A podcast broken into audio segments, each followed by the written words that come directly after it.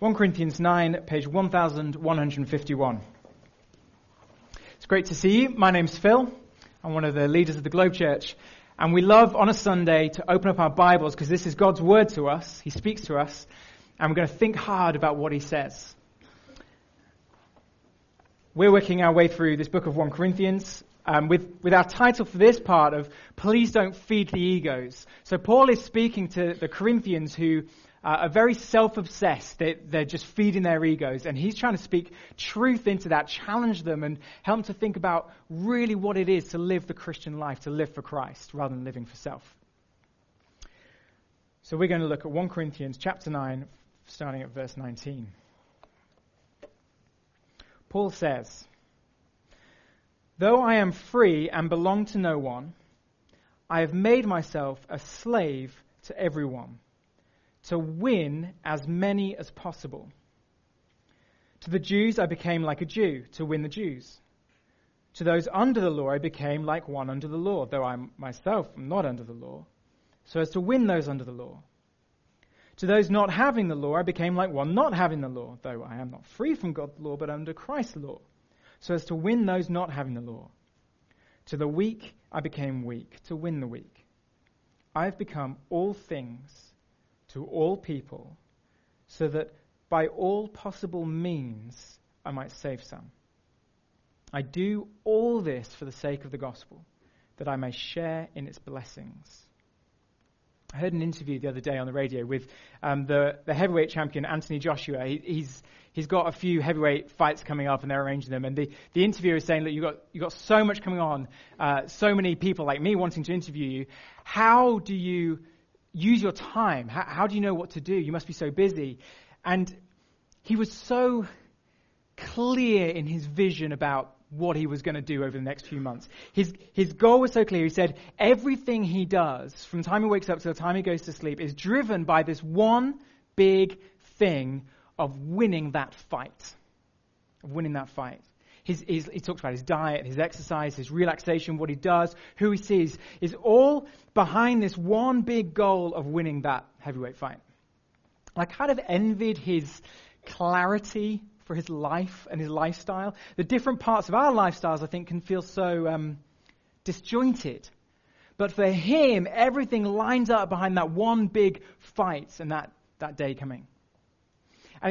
In a strange way, made me think about a physics experiment that we all probably did at secondary school. Okay, this is one of my favorites because you've got a bucket of little iron filings. And you kind of spread them across the, the, the table, and then you get a magnet. And so they're all kind of all over the place. And then you kind of go under the table with the magnet, and they all go and line up to the magnet. It's cool, isn't it? And then you, you kind of pull the magnet under the table, and they're like, oh. and they all, they all follow around the little iron filings. I really enjoyed it. Uh, physics was fun. But, it's, but it, it kind of reminds me of, again, like I was saying, the different parts of our lives, which are almost like just, just chaotic, spread, spread across the table, all facing in all sorts of different directions with no kind of direction. I wish my life had this kind of organized drive that this um, Anthony Joshua kind of have. This one big thing that my life could be about where all the other parts of my lifestyle kind of fit around it. And that's what we're going to be thinking about this one big thing for our lives. See, as Christians, we feel like maybe we have some very clear direction for some of the big areas of life, some of the big things. The Bible's very clear on a lot of things that are right and wrong. And so, those kind of big moral questions, we feel like we've got a bit of a handle on those things. But our lives consist of so many little bits, lifestyle stuff that the Bible doesn't prescribe explicitly about. So, what we eat, what we wear, what we spend our time doing, how we relax, who do you hang out with, how do you talk, how do you spend your money, where do you live, those kinds of things. It doesn't prescribe exactly what it happens. See, when you become a Christian, it's not like you get this little book, the little handbook of being a Christian, and this is every single thing you have to do. How you spend your time, what job to get, which part of the country to live in, whatever. There are things that are really clear in the Bible about those things, so thinking about what we eat, the Bible is clear that we're not to be greedy, but it doesn't say, well, these are the foods that you eat. Is Marmite sinful? Yes. No, the Bible doesn't say that. So, what gives us direction in all those parts of life? I think most of us, when we think about our lives, probably go, don't actually think about it very much. We think about the big things, the big rights and wrongs, but the rest we just kind of do. Except, underneath it all, we probably don't just do. What we're going to see this afternoon is that none of us actually make lifestyle choices just because. Here's what Paul says is going on behind it all, and we're going to see this. He says, like the one big magnet under the table that pulls all the tiny little pieces in one direction. We all live with one big thing pulling all our lifestyle choices in a particular direction, even if we don't actually think about it very much. And this afternoon, for us, then, is an opportunity to step back and take a look at our lives and our lifestyles and ask, what is the one big thing that gives direction to how I live my life? What does God have in store for my life and how I'm supposed to live it? So let's start by thinking about the Corinthian church. And we're, we're going to have to go to a little bit um, in chapter 10 to see what the one big thing is for them. And it's pretty easy to spot. It's me. Turn over to chapter 10, verse 23, just over the page. The one big thing for them is me. Chapter 10, verse 23. I'm not going to steal all the thunder from when the sermon comes for this, but it's helpful to see. Verse 23, this is what they, they say. This is like their motto. I have the right to do anything, you say, but not everything is beneficial. I have the right to do anything, there it is again, but not everything is constructive. And Paul says, no one should seek after their own good, but the good of others. So the question that drove them in their lifestyles was, what will maximize my happiness? That their motto, their mantra, I have the right to do anything. I, whatever I want, I will do. And then Paul pokes beneath the skin, talking about no one should seek their own good, but the good of others. He's saying you're seeking your own good and not the good of others. You're just thinking about yourselves. Now, I think if you sat a Corinthian down and you said, Do you care only about yourself? They probably would say, No, of course not. You know, they, they wouldn't put it that bluntly, maybe but by their lifestyle, by the way all the little things line up. Paul says, Look, it's pretty clear to me what's the one big thing driving your lifestyle? Ego, me. For the me question to be in the driving seat of your life is, um, is our human default. And it feels great because we're feeding our egos. We, we, we want to do what we want. But let's have a quick think about how living with me in the driving seat has gone for us as humans. I mean, think about it. What do you think is the one big thing driving the lifestyles in a city with such inequality? Is it not me? What do you think is the one big thing that means we can buy super cheap clothes at the expense of other people on the other side of the world? It's me. It's what works for me. And, and what do you think is the one big thing that causes arguments around the dinner table? Or backstabbing in the office, or family tensions, even breakup? It's what happens when seven billion people all have as the one big thing in their lives the question of me. Now, it can be easy as Christians to think that, well, look, all God's concerned with is some of the big things. Look, d- don't sleep around. Try not to murder anyone. You know, kind of, you know, big stuff. And if, if I get these kind of big things, in line, then he's not very interested in the everything else I do or why I do it. But I to say that's actually a very dangerous way of thinking about our lifestyles. Because there will be something in the driving seat of your everyday life choices. And if your heart is anything like mine, the thing will be me. Now, I want to think about when we come to make those big decisions in life. Um, I'm a fan of the Gilmore Girls uh, which is a TV series, which is for men. And anyway, uh, in the in the niche little world of the Gilmore Girls, um, you, those of you who watch it will know that a big thing for them is when it comes to make a big decision, you have a pros and cons list. Okay, Harvard or Yale, that's right. And, and, they, and they sit down together, the Gilmore Girls, and they, they, they make this pros and cons list and trying to make out their, their life decisions.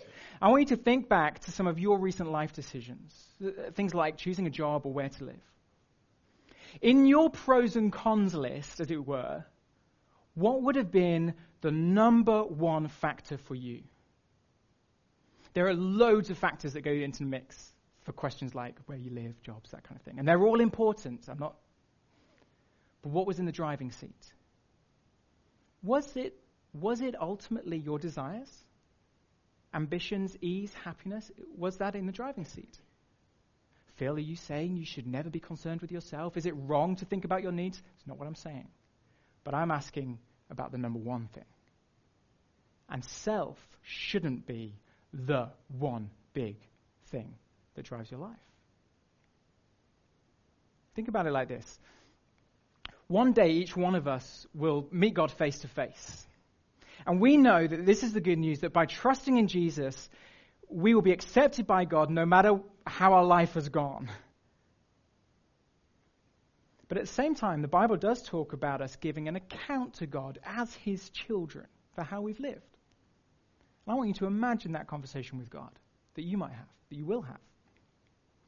If God asks, So, how did you decide to spend your time? You could say, Well, I had the right to do anything, God. And if he asks, Well, how do you choose to spend your money? You could say, Well, most of all, I made sure things were secure and safe and easy.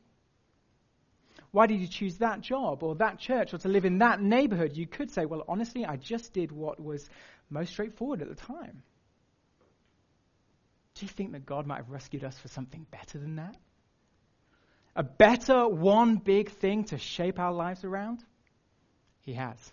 Let's have a think about it. Let's look at what Paul says should be the one big thing.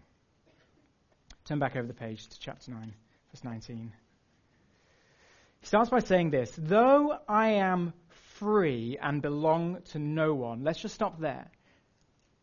Paul starts by making something really clear. He says, I am free, I belong to no, no one. What does he mean by that?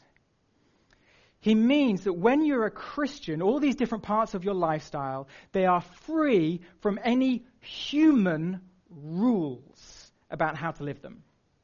It's like we go, it's like we go through life with kind of lifestyle handcuffs. It's always dangerous because I don't want to tie myself to a lectern at this point. Okay. But it's like we go through life with these lifestyle handcuffs. We're slaves to the expectations and rules of others around us. For some, it's a particular religion. So if you think about Paul uh, as a Jew, he was kind of cuffed in his lifestyle to the Jewish law, which prescribed a certain way of living. So, food, you, you can't eat pork, you've got to eat this kind of food. Social life, you don't mix with the non Jews, the Gentiles. There are even laws about what kind of clothes you could wear and what kind of fabrics, things like that. So all those little bits of life were kind of lined up by Judaism, and he was like handcuffed to those. And all of the um, and all of us have these different things that are just the way you do them, our kind of cultural rules and expectations that we live handcuffed to. Uh, think about it. There, there, are kind of big rules we have in Western culture. The importance of personal privacy. That's just a thing for us. Our home being our retreat is kind of like our castle. In Britain, it's a rule that you queue well, right? It's important. We queue well. You say sorry when someone else does something wrong to you, when it's their fault. You don't talk politics or, or religion at dinner, those kind of things. But you know, when you become a Christian, the cuffs come off. There's no such thing as a Christian lifestyle. There is such a thing as Christian morality, don't, don't hear me wrong, but not rules on external lifestyle stuff. In your fundamental identity, you don't belong to any one culture, or family traditions, or ethnic expectations, or religious rules, or class identity. We are, Paul says, free. Okay, Paul. So, if there are no external rules about um, how to live all these different parts of our lives, and if we don't want to be driven by the question of me, then what is the one big thing that everything in our lives should be shaped by? Though I am free and belong to no one, I have made myself a slave to everyone to win as many as possible. So, Paul, he takes those lifestyle cuffs that the gospel has taken off and he puts them back on again. Do you see that? he says, I make myself a slave. And then he goes and he finds people who need to hear about Jesus. And he says, I'm going to cuff my lifestyle to your lifestyle. I'm going to make myself a slave to you. He makes his lifestyle a slave to everyone. He says, Your cultural expectations will be mine. Your way of spending time will be mine. Your way of eating or dressing is going to be mine. He says, You, you who need to hear about Jesus, you determine my lifestyle. Why? Well, the one big thing that shapes all the little bits of his life, it is this. It is saving as many people as possible. That's his big thing. Saving as many people as possible. And he says it over and over again in these verses. So it's pretty obvious this is one big thing. Verse 19 uh, I've made myself a slave to everyone to win as many as possible. That is one big thing. So the Jews, that became like a Jew to win the Jews. To those under the law, I became like one um, under the law, so as to win those under the law. To those not having the law, so as to win those not having the law. To the weak, I became weak to win the weak. And here's his little summary, verse 22. I have become all things to all people so that, one big thing, by all possible means I might save some. It's hard to miss, isn't it? Paul has one big question he asks of his lifestyle. This is the one passion that he gives every part of his life to. How can my life help as many people as possible be saved? Are there choices I can make which will maximize the possibility that others will receive the incredible relationship with God that I've received in Jesus? That's the one big thing it's worth giving every part of your life to. But why does thinking about lifestyle have anything to do with people getting saved? Okay, how, how do those two things connect? Let's have a look because there are lifestyle differences between people that can make it um, easier or harder for them to become Christians and hear the gospel. Uh, before we get to what Paul does, let me give you a really obvious example. If you're a woman and you want to go to somewhere like Saudi Arabia to tell Muslims about Jesus, you can't go in waving your Christian freedom flag and expect to get anywhere. If you go with your hair uncovered and your shoulders showing and insist on eating bacon sandwiches for lunch, no one's going to listen to you. Why? Not because they're rejecting the gospel, but because in Saudi Arabia they have lifestyle rules, which if you go with, you're much more likely to be able to talk about Jesus, right? That, that's a kind of really clear one. Well, let's have a look at Paul's examples of what, what he does. Have a look at verse 20. To the Jews I became like a Jew to win the Jews. To those under the law, I became like one under the law, though I myself am not under the law, so as to win those under the law.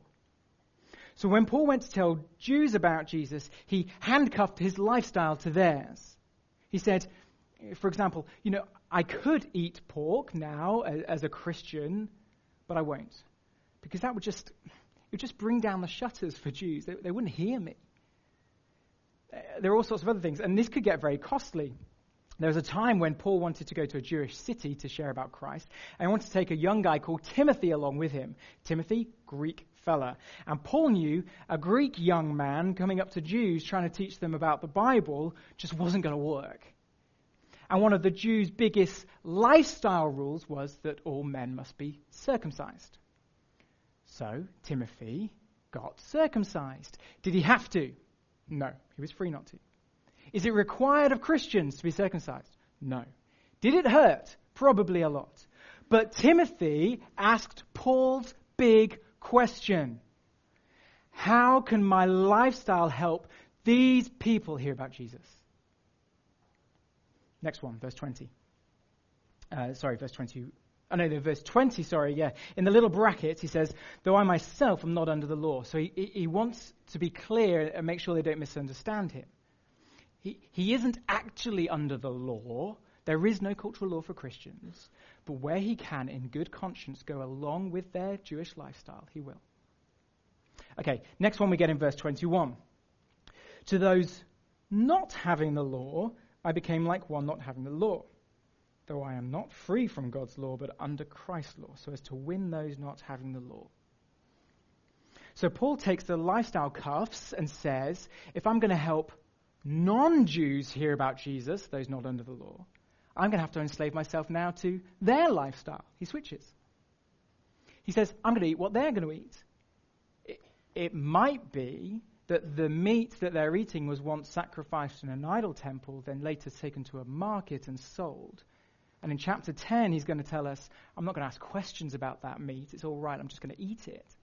Why? Because he, here's his mindset. If I can sit around the dinner table with them and eat what they eat, then maybe, just maybe, I'll get to win them for Christ. And food's not going to be an issue between us. Do you see? And Again, he has these little brackets. Uh, don't, don't mishear him. Morality still matters to him, though I'm not free from God's law, but under Christ's law. He's saying there's, there's, um, there's freedom to do these things. And in the Corinthians, they're, they're instantly going, oh, freedom, we can do whatever we want. He says, no, I'm under Christ's law. I, I still obey Christ. But where there's freedom, where I can eat what they eat, I'm going to eat what they eat. Verse 22, last one. To the weak I became weak to win the weak. So Paul got in trouble with the Corinthians because he didn't just talk to the intellectual elite with lofty arguments. We saw that back at the beginning of 1 Corinthians. He would go to the weak in the eyes of the world and he would speak with them their way. He didn't wow them with complicated arguments like the other public speakers in Corinth, with big words that would just have, again, brought down the shutters for people. No, Paul has one big thing that he asks of his lifestyle. How can I help everyone, high, low, strong, weak, hear about Jesus? And I will talk with them their way. Verse 22 sums it up I have become all things to all people, so that by all possible means, you can say all any more times, could you? By all possible means, I might save some. That's how he decided his lifestyle. So when Paul faces God, and God says, Paul, why did you live in that place? Or eat that food, or spend time with those people? Paul would say each time, Well, I lived that way so that they could hear about Jesus and be saved. What about us? We're going to think through a, a smattering of implications, okay? Because we're talking about lifestyle, right? So there's so many different ways this could apply to us. So we're just going to go through a few different things. First of all, let's think about how we spend our spare time. My natural big question for that part of my lifestyle is how can I maximize my comfort in my spare time? Now, how many Netflix episodes can I squeeze in before bed? But that's asking the me question. Instead, ask of your time, how can I maximize people hearing about Jesus? Yes, we need to rest. Yes, there are lots of important things to do with our spare time, but don't let the yeah, what abouts detract from the challenge of what about this? Are you maximizing the chance of people getting saved with how you spend your spare time? Can I be honest with you about a wrestle I have every week with myself. I, I have a wrestle with myself over this. Okay, I go to a running club on a Thursday evening, and for me, this is a lifestyle choice to go and make sure that I'm building friendships with people who aren't Christians. I work for a church. I spend a lot of my time with Christians, so I've got to be pretty proactive about this. So this is me trying to do this and handcuff my Thursday evening to the running club. But every Thursday evening, I do not want to go. I don't want to go. And it's not because I don't like running, because I do. But it's cold, and I'm tired. And the thought of all, all the, the chat and the effort, when I'm free to stay home and enjoy an episode with my wife, makes it hard for me to get my backside out the door. So there's this wrestle between me as the one thing and their eternal joy in Jesus as the one thing. And they fight it out. And I like have this conversation with myself. Phil, do your friends at the club need to hear about Jesus? Yes. Do you believe in heaven? Yes. Do you believe in hell? Yes. Do you believe that knowing Jesus is the most important thing in life? Yes. Therefore, is watching an episode more important than you telling these guys about Jesus? No, it's not. Then get out the door. That's how it goes for me. I'm free to stay at home.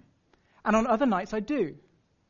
But I've cuffed my Thursday evening to these friends because they need Jesus. And that gets me out the door. You can pray for me on Thursday evenings. I'm serious. What about your spare time? Okay, let's think about our relationships. You might feel quite culturally different to people at work, maybe, or at school. What do they like to do? Are they the kind of people who, uh, this is work rather than school, go for after work drinks? Um, but maybe the after work drinks thing is just kind of not your scene, it's not what you do. You're free not to go. But what would it look like for you to handcuff yourself to them and say, I'm going to become an after work drinks person to after work drinks kind of people, so that by all possible means I might save you by talking to you and living life with you? Perhaps there are people you, you live with or work with who are just, they're just unlike, they're just so unlike you. You just have nothing in common with them. But you know that you're the only Christian they know. Well, you've got a choice. You can exercise your freedom, keep your distance, and keep things socially kind of neat. Or you could say something. You could do something. Get interested in what they're interested in. Talk with them, even if you don't naturally get on with them. Why? Why would you do that? You might save them. Okay, here's one for the Globe Church, maybe in particular in our situation. I want to think about our futures. Many of us here, not all of us, but many of us are at a very transient stage in our lives. Uh, we're not going to be in our current job um, or role forever, or even in this city for maybe more than a few years. So as you begin to plan your life, ask questions of where do I live, where do I work, what church am I going to go to, instead of letting me questions drive you, ask this one big question How can my future maximize as many people as possible hearing about Jesus. So if you come to leave London, you could try and find a job near a church, a big church filled with lots of young people, a lot like ours, and that might be the most fruitful thing for you.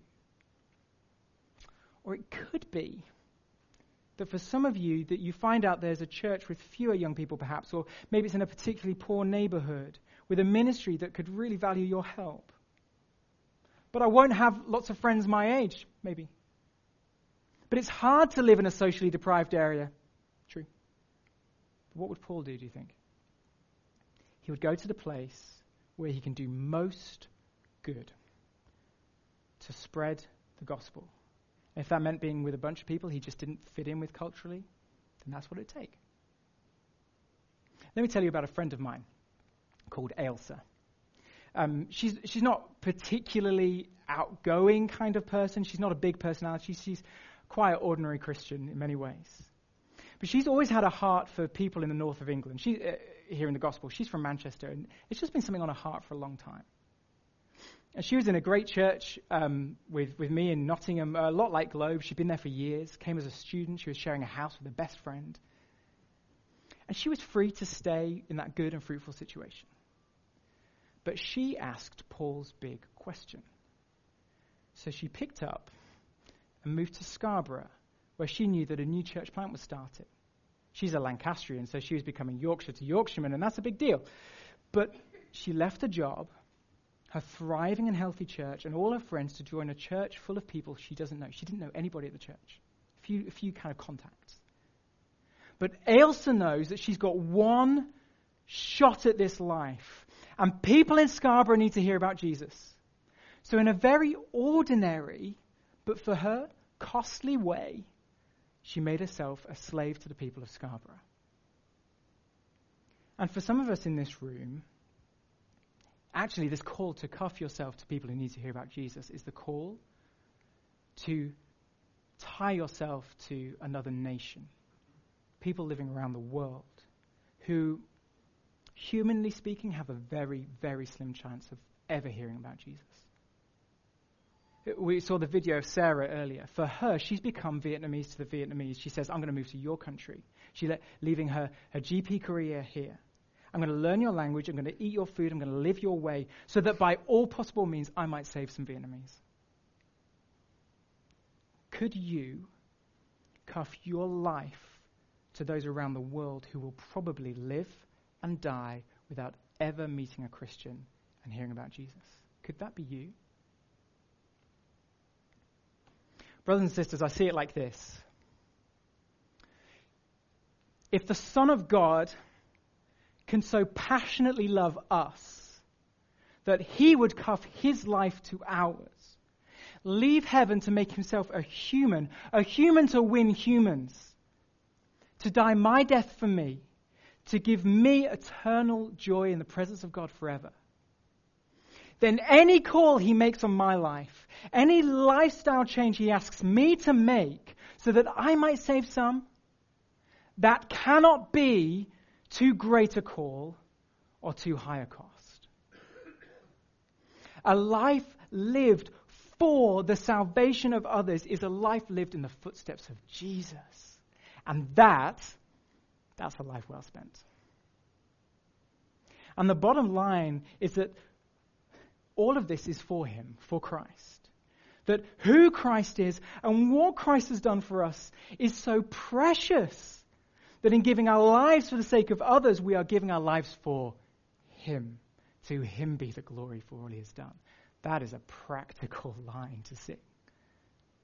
And if we let our lives be shaped by this one big thing, this mighty calling, we will share in the blessings of the gospel. I think that's what Paul means in verse 23 that I might share in its blessings.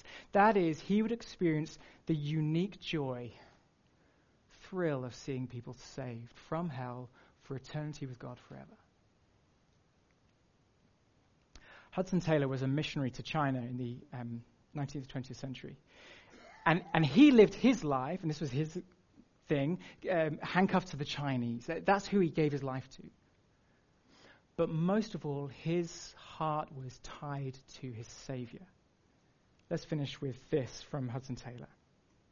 He said, If I had a thousand pounds, China should have it.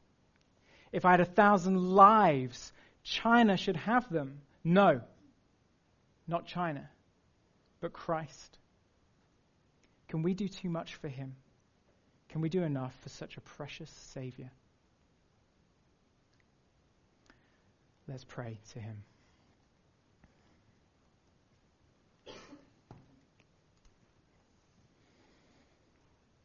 Oh, Heavenly Father, when we think of what you've done for us in giving us your Son to rescue us from these lives lived against you in utter rebellion, your love is so good, it's so passionate, it's so driving that you should give Jesus to die and rise for us.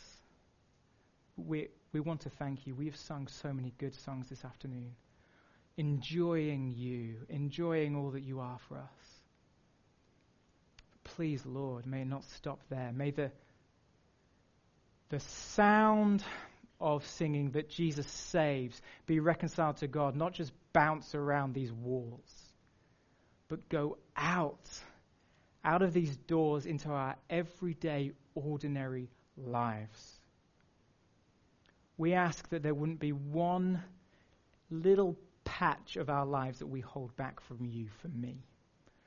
But everything we would lay at your feet and say, Lord, how do you use this? How do you use my job? How do you use my family life, my friendships, my spare time, my money, everything?